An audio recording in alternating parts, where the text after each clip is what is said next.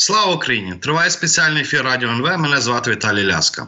Традиційно цю пору говоримо про минуле і сучасне. І сьогодні з нами Андрій Козицький, кандидат історичних наук, доцент Львівського національного університету імені Івана Франка. Пане Андрію, доброго дня. Доброго дня, пане Віталію. Власне, хотілося сьогодні поговорити про таку тему, яка кільканадцять днів тому була всіх е, на слуху. Так, тему цього скандального інтерв'ю Такера Карлсона з кремлівським диктатором. Е, емоції трошки вляглися, тож можемо про це поговорити на таку холодну голову, так е, з ретроспективи, ретроспективи як і цього інтерв'ю, так і того ширшого тла, без якого ми собі не можемо е, уявити, усвідомити оцю російську агресію в е, Україну. Пане Андрію, власне, коли я е, читав різні статті навколо цього інтерв'ю, то мені так відразу трапилося вічі порівняння Карсона з Волтером Дюранті. Так, цей теж в 29-му році взяв інтерв'ю кремлівського диктатора, так Йосипа Сталіна. А вже за кілька років ну фактично заперечував е, голодомор і нищення е, українців. От, власне, така аналогія е, вона є коректна, і якщо так, то от наскільки Москва руками західних людей, там е, можливо, чи русофілів, так чи прибічників лівої ідеї, намагалася і намагається власне створити собі такий позитивний імідж. Ну, така аналогія, звісно, має право на існування, але насамперед треба наголосити на тому, що світ від 30-х років ХХ століття до сьогоднішнього дня дуже сильно змінився у тому сенсі, як поширюється інформація, наскільки люди мають можливість дізнаватися про події у далеких, навіть територіально від них країнах, чи про інші важливі факти, які можуть впливати на їхнє життя. В часи Волтера Дюранті доступ до радянського союзу був дуже обмежений, і радянський режим міг сам собі вибирати серед західних журналістів тих. Е, з ким він буде говорити, через кого буде подавати свою інформацію. Е, зараз е, ситуація дещо відрізняється. Хоча Росія останніми роками була настільки закритою і відмовляла. Закордонним журналістам у пропозиціях з їхнього боку отримати якісь роз'яснення від чільників Російської держави, що тут та аналогія нібито спрацьовує. Подібно як і Волтер Дюранті, Карлсон не ставив незручних запитань, і, по суті, дозволив Москві ретранслювати свої наративи, сказати все те, що хотів сказати свого часу Сталін, тепер Путін. Але усе таки ми маємо зараз ситуацію, коли на слова Карлсона знайшлися десятки чи навіть сотні критичних зауважень. Між тим, в часи Волтера Дюранті ситуація була такою, що інші люди не мали доступу до очільників у Кремлі, і Дюранті міг говорити: ну, це все ваші домисли, а я знаю, як є насправді. Що спільне в обох цих журналістів чи псевдожурналістів, це натяк на певні речі, які вони не можуть говорити, які залишаються десь е, поза сказаним в ефірі. Себто для слухача чи глядача залишається дуже широке поле для домислів. Цей прийом не є якимось унікальним. Ним багато хто користується, кажуть про якісь сили. Ну ви самі знаєте, які ми на них ми про них не будемо говорити. І Путін в такий спосіб теж говорить про те, що на заході є сили, які є русофобські, але ми не будемо говорити. Хто саме є цими силами? Самі додумайте. В такий спосіб він може апелювати водночас до ультралівих і ультраправих е, на заході, тих, кому не подобаються певні. Елементи західної західно-політичного порядку е, політичного життя, е, тому знову ж підсумовуючи ці аналогії, я би сказав, що в часи Сталіна Волтер Дюранті був більш переконаним прихильником комуністичних ідей. Він, напевне, справді в них вірив. А Карлсон це банальний опортуніст, який пристосовується до конкретної події і намагається на ній, як зараз кажуть, хайпувати. Водночас і сам російський режим теж є певною мірою прагматичним, бо використовує і ті елементи, які здавалось би не прилягають одні до одних. Ну, висловлювання Путіна неодноразово були е, виловлені як взаємосуперечливі. Але якщо Кремль вважає, що це йому може бути корисно, то в одному і тому самому наративі можуть бути поєднані і марксистські, ліві, і консервативні, царські, націоналістичні, етнонаціоналістичні ідеї. Ну так, цей покруч ідеології расизму, так який складається із більшовизму, із е, елементів Російської імперії. А власне щодо е, інтерв'ю Карлсона, то зустрічаються різні думки.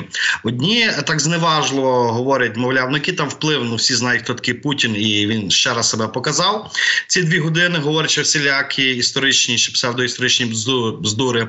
А інші говорять, е, що ну все ж таки це інтерв'ю ну є певною мірою небезпечне. так так для до сприйняття Росії, а отже, і України так у західному світі. От, власне, чи ми можемо якось гіпотетично оцінити от рівень цієї небезпеки? Ну я би насамперед е, сказав, що не слід недооцінювати небезпеки цього інтерв'ю, зважаючи на ту думку, яка панує в так званому експертному середовищі. Тут я наведу один такий, от е, як мені здається, важливий момент, на який не завжди звертають увагу. Це те, що кожен оцінює те, що чує від політика на в міру своєї особистої ерудиції, свого інтелектуального розвитку, але не зважає на те, як це може. Сприйматися людьми без подібного бекграунду. Мені, наприклад, доводилося чути такі оцінки, які нібито лунали в Сполучених Штатах Америки з боку простих звичайних людей без вищої освіти. О, російський президент чудовий, в нього прекрасна пам'ять. Він може півгодини говорити про історичні події, називати дати, цифри. Тут не йдеться зараз про те, що дати і століття він навіть плутає. Але з точки зору звичайного американського платника податків, десь в Оклагомі чи в Вайомінгу, ну людина, яка впевнено говорить про історію, вже викликає який, якусь повагу. Е, те, що Путін був непереконливий для людей з певним рівнем підготовки, не означає, що його поведінка, його навіть вигляд е, в цьому інтерв'ю не справить позитивного враження на інших людей. Насамперед зверну увагу ще на те, що останнім часом ем, пропаганда Путіну намагалася припнути таку латку бункерного діда, людини, яка вже має понад 70 років, якої проблеми з тим, е, як він формулює свої думки, але відверто скажемо, в інтерв'ю Путін виглядав дуже жвавим, енергійним. Е, ну і він не виглядав на людину, яка стоїть на порозі деменції. Тому це інтерв'ю залежно від того, на яку аудиторію саме воно впливає, може мати зовсім різний характер, і я би не став його так знецінювати чи недооцінювати знецінювати його потенційно негативного впливу. От велика вага Путіна до історії, так до власного трактування історії. Це також напевно цільову аудиторію, ну бо зрозуміло, що там велика частина інтерв'ю разом навіть з тими такими спектакльними е, листами. Так е, ну це напевно, що був розіграний сценарій. От, власне, це путінське бачення історії, воно також на світ спрямоване. Е, тут є двояка, е, як на мене, річ, бо історія в Росії вже віддавна виконує роль інструменту політики, причому і внутрішньої, і зовнішньої. У внутрішньополітичному житті Росії історія є таким інструментом, який мобілізує антизахідний політичний курс е, прихильників Володимира Путіна. Путін апелює до того, що Захід завжди був несправедливим щодо Росії, що на Заході ем, постійно Росію намагалися послабити, обмежити. Росію, не визнавали рівною собі великі європейські чи згодом світові держави, і знаходить такі елементи у минулому, щоб підтвердити ту свою точку зору. В ближчому зарубіжжі, як говорили самі росіяни, історія відігравала роль фактора, який мав впливати на творення руського міра. Ну в Україні до 24 лютого 2022 року ми теж мали велику частину людей, яким подобалися російські чи радянські наративи, і на них були розраховані усі ці апелювання до історії, навіть якщо вони мали зовсім невинний характер на кшталт постів в соціальних мережах з фото якоїсь е, радянської солодкої води, газованого автомату з газованою водою, підписом Чи ти пам'ятаєш, як мовляв, все прекрасно було в радянському союзі? Така собі ностальгія для того, щоб тих людей які мають подвійну в нашому випадку мали російсько-українську ідентичність, схиляти до російської ідентичності. Що стосується у світовому масштабі, то історія тут відіграє в устах Путіна трошки іншу роль. Путін не може пояснити, чому його країна, зважаючи на такі велетенські сировинні ресурси, на таку потенційну можливість бути багатою, залишається бідною, нікчемною, залежною від зовнішніх технологій. Він все це пояснює історією.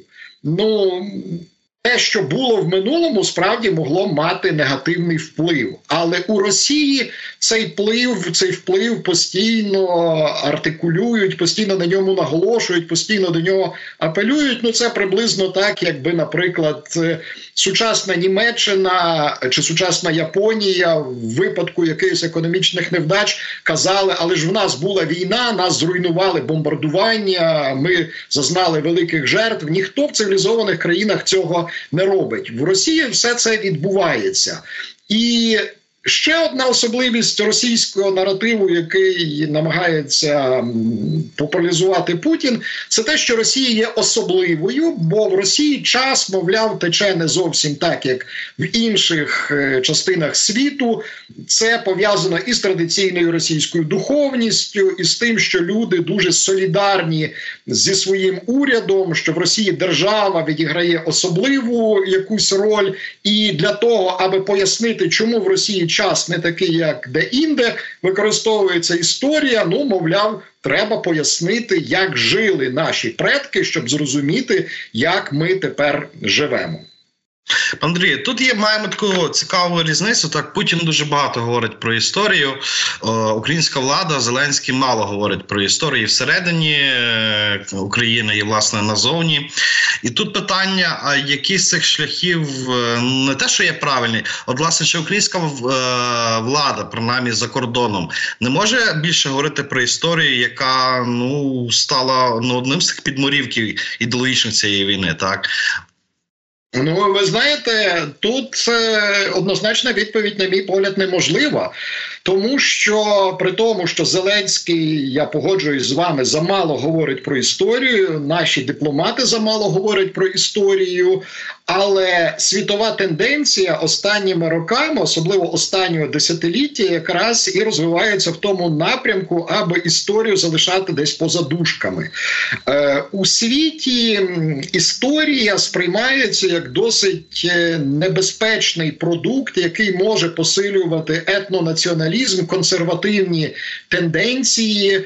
Натомість люди ліберальних чи ліволіберальних е, переконань частіше говорять про особисту автономію людини, людські права. Якщо говорять про історію, то вибирають у ній ті елементи, які можна представити як е, боротьбу людей, окремих індивідів чи певних уярблених соціальних або культурних груп проти державного апарату, і таким чином можливо ті радники, які підказують нашому президенту, на що саме звернути більшу увагу, коли говорити про історію на міжнародній арені, вони саме зважають на світовий контекст. Історія в світі викликає.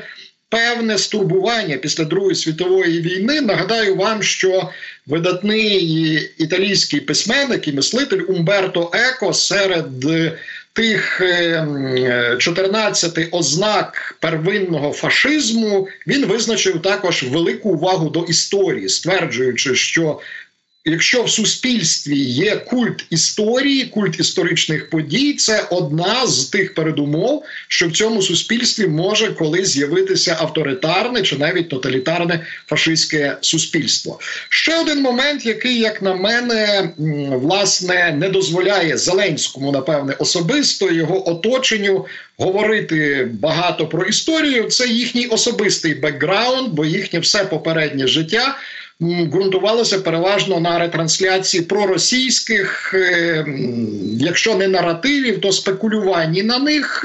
І людина, яка буде зараз говорити щось про. Ем, національну історію, національну традицію дуже легко підставилась би під критику при порівнянні того, що він робив у попередній частині свого життя. Що стосується саме Путіна, то я все таки думаю, що історія не принесе пропаганда, історія не принесе йому цієї користі, бо зараз е, і в самій Росії на заході багато людей говорять про те, що факти вже нічого не важать, важить їх інтерпретація. І про один і той самий факт можна сказати зовсім у різний спосіб. Ми бачимо дискусії про історію навіть в демократичних країнах. Ну е, в сусідній з нами Польщі з 2012 року, вже 12 років, періодично то спалахує, то знову пригасає дискусія про те, чи поляки не зробили великої помилки у 1939 році, не прийнявши пропозицію Гітлера спільної боротьби проти радянського союзу, стверджуючи, що це для Польщі був би цілком виправданий крок і поляки, так як румуни, наприклад, чи болгари, які були союзниками третього рейху, могли би воювати в Другій світовій війні на боці нацистської держави. Потім в 44-му році змінити фронт, перейти до антигітлерівської коаліції. Польща уникла би тих руйнувань, яких вона зазнала, і це би для країни було би краще. Але ще раз повторю, в демократичних країнах це стосується переважно замкнених середовищ. Держави все таки досить обережні з пропагуванням історичних наративів. Ну так, ну бачимо і негативні приклади от використання історії, наприклад, ці фантомні болі Угорщини, теперішньої за Тріаноном, так так, після Тріанону, і ці ностальгія за великою е, Угорщини. Пан Андрій, я себе тут спіймав на думці. Е, власне, ми дуже часто говоримо про деколонізацію. Ми говоримо про деколонізацію нашого простору, перейменовуємо вулиці, так, зносимо пам'ятники, деколонізуємо курси там зарубіжної зарубіжної літератури, яка в своїй суті була фактично коли з російською літературою. От, власне, на державному рівні е, і в, в освіті я не бачу якихось порухів щодо деколонізації історії України. Це питання не на часі, чи воно якось відбувається. Ми про це не знаємо. Бо тут, власне, питання до того, чи нам треба цю маячню Путіна спростовувати, чи краще будувати власне свій такий гран наратив історії України, де б ми б максимально усунулися від тої радянсько-російської осі? Ну е, я думаю, що спростовувати не варто, бо той, хто спростовує, завжди перебуває в ситуації того, хто найздоганяє, і е, ті наративи, які вкидає Росія. Абсолютно не розраховані на те, щоб е, переконати в них, і вони не є кінцевими. Якщо ми будемо спростовувати один наратив, росіяни будуть вкидати якийсь інший, причому вони можуть бути взаємосуперечливими. Це так зване відволікання на вторинну ціль для того, аби Україна використовувала свої ресурси, зокрема інтелектуальні ресурси, час і зусилля українських істориків, соціологів, дослідників інших галузей на те, щоб спростовувати е, російську дезінформацію. Україна мала би йти своїм шляхом, і певні, ну як зараз модно казати, червоні лінії ми мали би визначити. Це напевне відмова від е, того, що запозичувати великі російські схеми, бо це відбувається на превеликий жаль, часто не усвідомлено. Ну інколи мені вухо дуже боляче ріже, коли журналісти кажучи про радянсько-німецьку війну, кажуть про звільнення Червоною армією якихось українських міст. Це дурниця. Це не було звільнення, бо замість нацистського поневолення повернулося радянське поневолення, і той, хто сам є рабом, нікого не може звільнити. Але на це багато хто не звертає уваги. Чи ставлення або стосунки України із глобальному сенсі півднем, з Кримом, е, степовими народами вони дуже сильно в українській науці довгий час були позначені радянським чи російським наративом. Мовляв, степовики це як один дикуни, з ними не повинно бути, не було ніяких контактів. Вони руїнна сила, а навпаки. Е, російська держава, яка несла цивілізацію на південь, це був історично виправданий і позитивний процес. Ну на щастя, зараз українська наука вже е, відмовилася від цього бачення, але у популярній традиції ще щось подібне існує. Ми бачимо вдалі приклади, наприклад, ставлення українців до поляків і польської історії, яке, на мій погляд, останнім часом суттєво покращилася, але ми ще не бачимо цього вставлені до кримських татар. бо взаємовідносини України з Кримом це не тільки війни, це і період союзництва, і не тільки йдеться про часи Богдана Хмельницького і пізніші часи руїни, але й в попередні періоди такі етапи в нашій історії були. Так само ми маємо переглянути і ставлення українців загалом до того, що можна було б назвати українською мрією чи ну, українською національною ідеєю. В самій Росії тривають дискусії про те, чим є е, російська національна ідея, і, хоча вона так до кінця не артикульована, на мій погляд, більшість е, російських ідеологів схиляється до того, що російська ідея полягає в беззастережному служінні своїй батьківщині, себто навіть якщо держава є неправою, їй треба служити. І це пробують інколи також перекидати на Україну. Хоча українська традиція є зовсім іншою. В українській традиції, по-перше, людина перед гетьманом чи владою себе не принижувала. Ми знаємо цілий е, цілу низку запобіжників, які показували в козацькій традиції, що гетьман чи отаман це тимчасовий стан, і людина повинна пам'ятати, що вона як стала гетьманом, так і перестане ним бути. Е, в Україні є дуже велика традиція боротьби за свободу в той час, як російська традиція це справді традиція наскрізь провладна, звернув увагу на те, що всі російські великі повстання 17, 16, 17, 18 століть це повстання по суті е, процарські, бо і Степан Разін і Емельян Погачов називали себе царями. І це не є та е, боротьба за свободу, яку Україна демонструє останніми роками постаті наших майданів у вигляді українського відчуття справедливості. Тому грант наратив наш український має бути, звісно, цілковито окремим, але треба подивитися, щоб не зачерпнути якусь інфекцію, наприклад, в тому самому сакралізуванні держави чи державного фактора, який є в росіян, е, кажучи, що це прагматично корисно. Насправді ні. Насправді такі речі рано чи пізно відіграють грають роль бомби з годинниковим механізмом і можуть пізніше суттєво нашкодити державі, якщо будуть інкорпоровані у нашу національну ідеологію. Пане Андрій, а як ця російська інфекція у вигляді підтримки державою цієї псевдоісторії, та не тільки псевдоісторії, і загалом е, славістичних студій цієї великої російської культури, так званої, як вона на заході так міцно впилася в ґрунт, так? Бо, е, наприклад, Шейла Фіцпатрік мені згадується, так, е, яка на початку повномасштабного вторгнення говорила, ну що в принципі Путіна можна зрозуміти, так це було такий легенький голос, так там можна було між рядками багато що прочитати. Але все ж, як е, держава радянська, тепер і російська підтримувала це.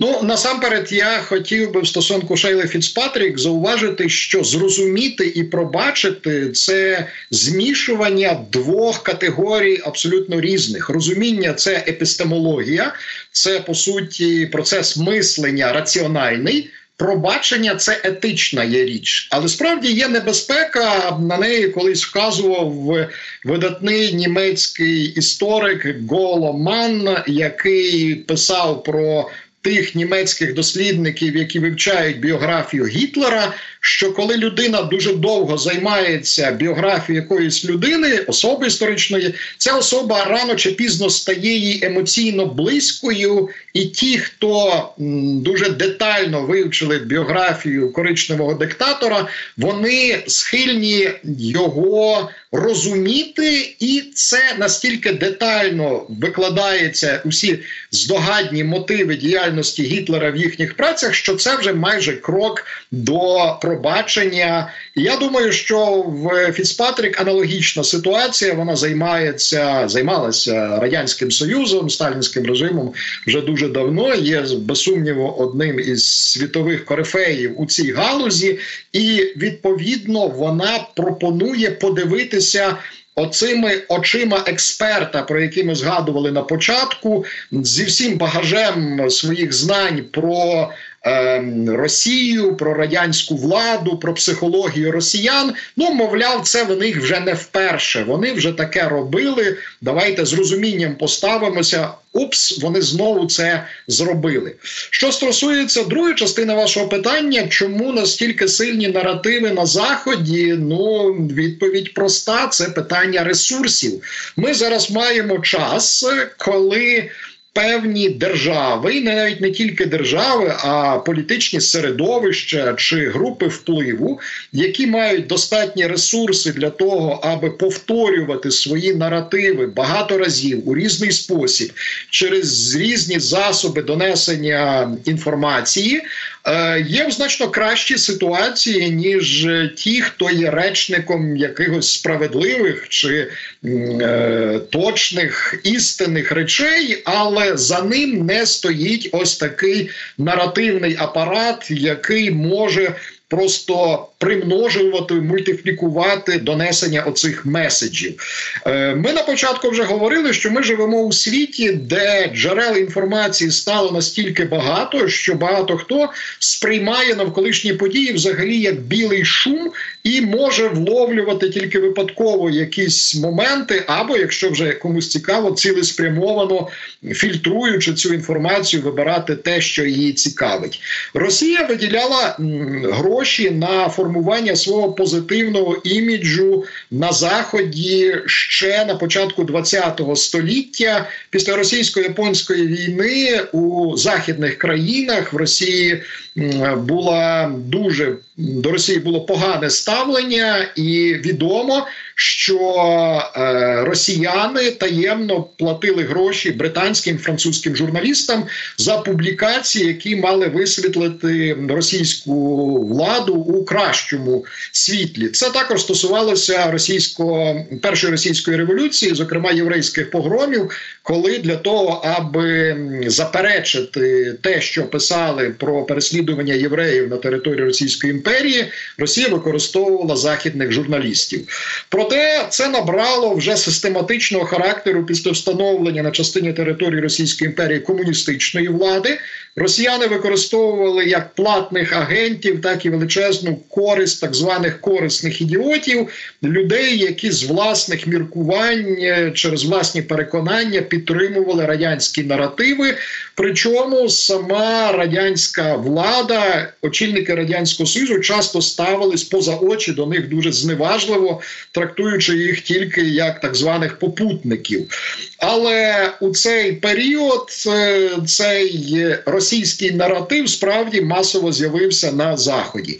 Звернув увагу ще на один цікавий момент, що е, був період наприкінці 50-х, на початку 60-х років, коли здавалося би, радянська пропаганда на заході вона починає пробуксовувати. Це був час після лютневого з'їзду 1956 року, 20-го з'їзду компартії, коли в СРСР почалося розвінчання культу особи Сталіна. Багато західних інтелектуалів, особливо Франції, на певний час відмовились від підтримки комуністичних радянських російських наративів і переключились на підтримку маоїзму. Популярно було ствердження, що вже Росія, мовляв, ем, проходить процес бюрократизації, революція, революційна ідея, комуністична ідея в Росії вже не справжня. А от Мао це щось справжнє і перспективне. Е, що вказує на те, що ті люди абсолютно не розбиралися у реальних історичних подіях, бо китайський комунізм був ще гірший, як радянський, як російський, і просто на заході шукали якусь альтернативу. Альтернативу західному капіталістичному консервативному способу життя і радянський союз з його такою словесною еквілібристикою, з критикою споживацького суспільства, з пропагандою альтруїзму, заявами про те, що в радянському соціалістичному суспільстві люди е, є один одному братами. Тут планує інтернаціоналізм. Це схиляло частину еліт на заході підтримувати ось такі гасла, абсолютно не вдумуючись в тому, як е, це відбувалось насправді, і зрештою з розпаду радянського союзу багато хто на заході казав, ну Росія постраждала. Вони втратили великі території. Росіяни, які жили на колонізованих ними територіях держав, що стали незалежними України, країни Балтії, Середня Азія, опинилися в ролі національних меншин. Ну, бачимо тут пряму аналогію з Німеччиною після Першої світової війни, де Гітлер казав, що німці високоцивілізований народ потрапили під владу владу таких собі середнячків, чехів чи поляків. Це неприпустимо. Ну і російський наратив чи радянський е, такий самий, що мовляв, росіяни, які приносили цивілізацію. Знедоленим народам національних околиць Російської імперії раптом опинились під владою нижчих за ним від них за інтелектуальним та емоційним розвитком е, народів. І захід це все підтримував. Думаю, значною мірою як альтернатива тому порядку денному, що був прийнятий у більшості країн Західної Європи та Північної Америки. Пане Андрію, одне справа говорити е, чи розуміти радянський союз віддалі, так а інша справа виправдовувати його злочини. Ну бачити це фактично на власні очі. Мені тут згадується приклад Едуара Еріо, так прем'єр-міністра Франції, який е, в 33-му році був в тім числі в Україні, і також, ну скажімо так, ну вклався в політику заперечення голодомору. От, власне, він там Бернард Шоу. Хто це? Це корисні ідіоти, це ліві це прихильники радянського якогось майбутнього. Ну, от мені важливо зрозуміти мотивацію цих людей. Ну так, вони і ліві, вони і корисні ідіоти, вони і люди, які шукали альтернативні ідеї, шляхи розвитку для Західної Європи. Але у випадку Еріо про Бернарда Шоу не берусь так сказати. Але Еріо точно був патріотом Франції, і він дивився на ситуацію прагматично. Нагадаю вам, що у 1932 році в Німеччині відбулись парламентські вибори, і стало зрозуміло, що нацисти вже стоять на порозі влади. Зрештою, Гітлер став канцлером в кінці січня 33-го року, але про те, що швидше за все він отримає владу як представник коаліційного права консервативного уряду, стало зрозуміло вже наприкінці 32-го року, саме тоді, коли в Україні був розпал голодомору. країни Заходу, насамперед Франція, яка була стурбована тим, що Німеччина може зажадати реваншу після того, як до влади прийдуть відкрито праві та консерватори. Гарячкова почала шукати собі союзників від 1920 року. Стратегія Франції щодо Німеччини полягала в тому, щоб тримати Німеччину в чорному тілі, не дозволяти їй відновити економічний потенціал, маючи з, зі сходу союзників у вигляді Польщі, Чехословаччини, Румунії, Королівства Сербів, Хорватів та Словенців, тих держав, які з'явились після Першої світової війни, значною мірою завдяки підтримці Франції і певною мірою завдяки. Тому, що вони отримали колишні землі німецької чи австро-угорської імперії, але в 33-му році стало зрозуміло, що цього може бути замало, і французи шукали собі союзника у Сталіну. По суті, я би міг сказати, перефразуючи того самого Сталіна, який колись запитав, скільки в папи римського дивізій. Еріо, як і інші французькі політики, могли в 33-му році запитати, скільки дивізій в Сталіна, а скільки дивізій в українців. Якщо б існувала бодай якась українська держава, очевидно, її брали би в розрахунок як потенційного союзника. Українців не було жодної дивізії, але в Сталіна були сотні дивізій, і в цій ситуації французи обрали шлях е, вигнання диявола силою сатани себто укласти угоду з одним диктатором проти іншого. Тому при тому, звісно, що Еріо нам не подобається, але з точки зору французів, якщо пробувати французу і пояснювати, що погано зробив Еріо, він не до кінця може погодитися з нашими аргументами, бо він може сказати, Еріо мислив як француз. Він шукав нам союзника у Другій світовій війні. Зараз ми теж маємо в світі ситуацію, коли нас дуже розчаровує те, що країни Заходу замало повільно надають допомогу українцям в боротьбі проти Росії. Хоча для всіх вже зараз цілком зрозуміло, що Росія це агресор, росіяни напали, і якщо їм вдасться в Україні, то вони підуть далі. Але інші країни калькулюють на досить довгу е, дистанцію. Наведу ще одну, як на мене, яскраву цитату, яку у 50-х роках е, в одній зі своїх книг навів польський публіцист Станіслав Кат Мацкевич. Він писав про початок Другої світової війни і роль, яку відіграла Польща у цих процесах приблизно в такий спосіб: уявіть собі закриту кімнату, в якій стоїть божевільний чи маніяк, в руці якого є револьвер з п'ятьма набоями.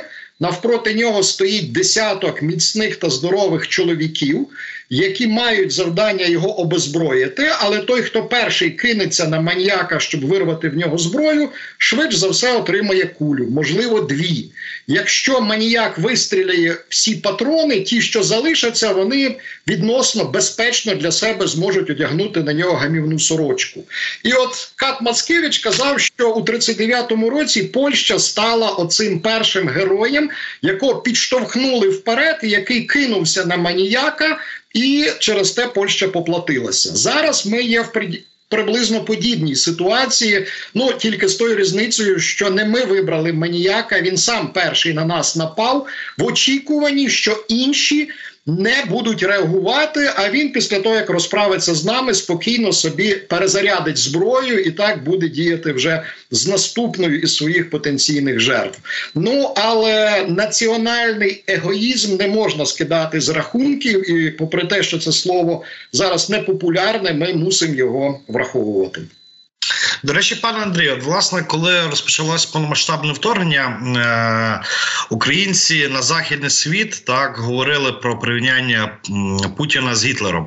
На що частина середовищ західних так казали: ні, ні, це не можна порівнювати. От е, власне, це зовсім інші речі. І в мене тут власне виникає запитання: ну до Путіна зрозуміло, як ставляться. А як ставляться до Сталіна, так очевидно, досвідом якого надихається Путін, так до Сталіна Сталіна на, на заході. От чи вважають його оцим таким жахливим диктатором наподобі Гітлера, так чи знову ж таки є певне, я не знаю, в лапках розуміння того, що він робив з радянським союзом? Ну насамперед я би звернув увагу на те, що е, справді Путіна не порівнювали з Гітлером, але не з тих міркувань, які ми насамперед беремо до уваги. Мені доводилося чути думку одного американця, який сказав: Гітлер сидить у Пекіні, а Росія це Італія, Україна це Греція.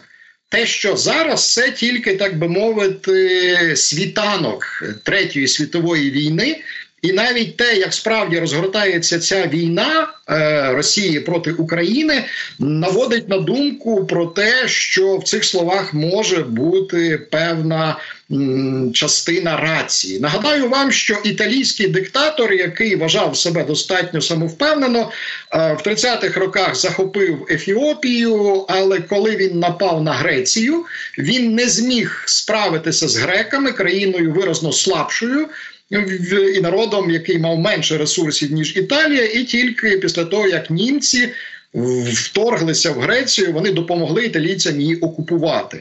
Е, І власне цей погляд враховує ще одну складну комбінацію: що Захід не має ідеї, як Росія має програти у цій війні. Бо катастрофічний програш Росії, навіть без окупації території, буде означати, що Росія стане клієнтом Китаю і у майбутньому потенційно можливому світовому зіткненні проти США. Китай буде мати на своєму боці Росію, буде мати її ресурси, буде мати її принаймні частину її технології, що для заходу може видаватися зовсім небажаним. Повертаючись до основного частини вашого питання, як сприймають Сталіна, я думаю, що так як і інших політиків, пробують, як це зараз кажуть за стандартом BBC, зважити і позитиви, і негативи. Серед е, на перший погляд, серед позитивів Сталіна нібито нічого немає, але е, є Друга світова війна. Те, що Сталін в Другій світовій війні воював. Все-таки неможливо не цілком зі своєї волі. Я думаю, що Сталін вичікував того моменту, коли західні країни виснажать себе у взаємній багаторічній позиційній війні, тільки тоді збирався кинути свій меч на шальку терезів одній з цих сторін, і невідомо яка би це була сторона, не виключено, що він допоміг би німцям, але те, що війна на західному фронті в 1940 році відбулась настільки швидко, і захід зазнав е, дуже великої військової поразки, Сталін змушений був на ходу змінювати свої плани. А потім сам Гітлер на нього напав. З іншого боку, негативи від того, що вчинив Сталін, е, є цілковито очевидні. Це і масові репресії, це і невиправдана витрата величезних ресурсів. Люблять Сталіна порівнювати з ефективним менеджером, але це повна дурниця. Ефективний менеджер це той, хто невеликими ресурсами, відносно обмеженими силами досягає великих успіхів. А такими успіхами, якими досягали такі успіхи, яких досягав радянський союз, чи то на війні, чи то вирішення якихось технічних чи народно-господарських е, проблем. Ну кожен би зміг вирішити і про ніяке ефективне менеджерство тут не йдеться. Тому підсумовуючи, я думаю, що Сталі... до Сталін абсолютно не є так само затаврованим диктатором, як Гітлер, і це, до речі, одна з найбільших несправедливостей ХХ століття, яке українці напевне покликані подолати у майбутньому. Нацизм на заході є ідеологія затаврована. Жоден політично притомний чоловік не буде фліртувати з нацизмом. Політик, який би дозволив собі навіть двозначні якісь заяви, що можна потрактувати як виправдання нацизму, був би скінчений. Але багато політиків дозволяють собі щось подібне робити на адресу комунізму, не засуджуючи його в той самий спосіб, стверджуючи, ну так були помилки в радянському союзі, але мовляв, ем, ну хотіли ж як краще. І тут я на сам кінець хотів би ще додати, що зараз практично ніхто не оперує ідеями Гітлера. Ну бо це неможливо. Але окремі ідеї, які досі функціонують в громадському просторі, і їх активно використовують навіть науковці, не кажучи про пропагандистів та публіцистів, виходять від Сталіна. До прикладу, ідея про те, що голодомор придумали у Сполучених Штатах Америки. Перший Сталін це заявив. Але і зараз ми можемо почути: ну так, це українці, які колаборували з Гітлером, колишні вояки дивізії Галичина чи хтось інший, які втекли в Канаду і США, щоб затьмарити свої злочини, вигадали концепт голодомору. Причому навіть в Україні до останнього часу з'являлися такі публікації. Таким чином ідеї Сталіна живуть, і це напевне пояснює, що до нього ставлення не є абсолютно негативним, так як би він цього заслужив. Пане Андрію, власне, інтерв'ю е, з Карселом Путін виглядав доволі впевненим, так і загалом бачимо, е, ну що власне ці диктаторські тоталітарні е, режими вони якось так виявилися краще готові до війни, аніж ліберальні, так аніж ліберальна демократія, західний світ. І от, власне, колись Фукуяма писав про кінець історії перемоги лібералізму. Як нам зараз вийти з цього цуцвангу, так коли злі люди, так злі режими, злі держави, вони добре готові до війни, а хороші і ліберальні люди погано готові до війни. Ну е, я би звернув увагу насамперед на те, що остання книга Фукуями, до речі, вона з'явилася вже в українському перекладі про проблеми з лібералізмом. Якраз і книга присвячена пошукам виходу з цього глухого кута, де Френсіс Фукуяма пише про те, що і як він каже, прогресивні активісти передали куті меду і пробуючи руйнувати метанаративи, такі як релігія, національність, патріотизм, призвели до настільки потужної атомізації західного суспільства, що це суспільство в деяких випадках просто стає паралізованим і нездатним відповідати на життєві виклики. Що стосується саме е, війни і способу керівництва країною, нагадаю вам, що в Західноукраїнській Народній Республіці на певному періоді було запроваджено посаду диктатора, коли не було можливості скликати парламентське зібрання і в демократичний спосіб приймати певні рішення. На війні справді певні рішення мають прийматися дуже швидко і без дотримання демократичної процедури, яка просто позбавляє їх сенсу, бо на це витрачається час. Але з іншого боку, дослідження економічні Другої світової війни показали, що всупереч е, можливо такому популярному переконанню тоталітарні держави, такі як Японія, Італія та Німеччина, значно менш раціонально використовували свої ресурси ніж країни демократичні насамперед сполучені. Штати Америки та Великобританія. Демократія має той недолік, що ну фігурально кажучи, вона повільно запрягає, себто для того, аби налагодити певний процес в демократичному суспільстві, треба витратити значно більше часу і зусиль, але цей процес потім перебуває в процесі саморегулювання в той час, як в авторитарній державі, навіть якщо щось відбувається вже неналежним чином, ті, хто мали би можливість виправити помилку, вони чекають уваги, поки диктатор чи його оточення зверне увагу на цю проблему і дасть розпорядження щось покращити. Ну до речі, з тої ж. Е, з того ж інтерв'ю Путіна Карлсону звернув увагу на той момент, що Путін помилився, коли говорив про батька президента Зеленського, який буцімто був фронтовиком. Він очевидно мав на увазі дідуся. Хоча теж сумнівно, чи дідусь Зеленського був фронтовиком. Але ті, хто розшифровували інтерв'ю, не відважилися виправити цієї помилки, і навіть на офіційних російських сайтах текст є згадкою про те, що батько Зеленського, фронтовик, е, ну в демократичній країні це було би виправлено, так би мовити, автоматично. Тому я думаю, що е, перевага, тимчасова перевага авторитарних чи тоталітарних держав у військовому зіткненні абсолютно не означає вироку демократіям. Це можна підтвердити десятками прикладів з історії, починаючи від зіткнення греків та перської імперії коли менш чисельні, але мотивовані та е, народжені демократичним ладом грецькі армії розгромили набагато потужнішу Персію, як дехто вважає, врятувавши взагалі саме поняття Європи від поняття тоталітаризму. Ми маємо приклад е, великої армади Іспанія, Англія. Знову ж той самий механізм історії. Насправді прикладів того, як демократія перемагає авторитаризм чи тоталітаризм, є цілком достатньо. Пане Андрію, будемо сподіватися, що наша ситуація так стане також одним з прикладів цієї перемоги, і власне ці диктаторські е, режими ну відійдуть минуле. Так ми їх поборемо. Е, дякуємо за напрошу цікаву розмову. Так, розмову з великою кількістю аналогій, е, великим тлом і хронологічним, і географічним. Насправді було дуже цікаво. І нагадую нашим слухачам, що сьогодні з нами був Андрій Козицький, кандидат історичних наук, доцент Львівського національного університету імені Івана Франка. Дякую, пане Андрію. Дякую вам.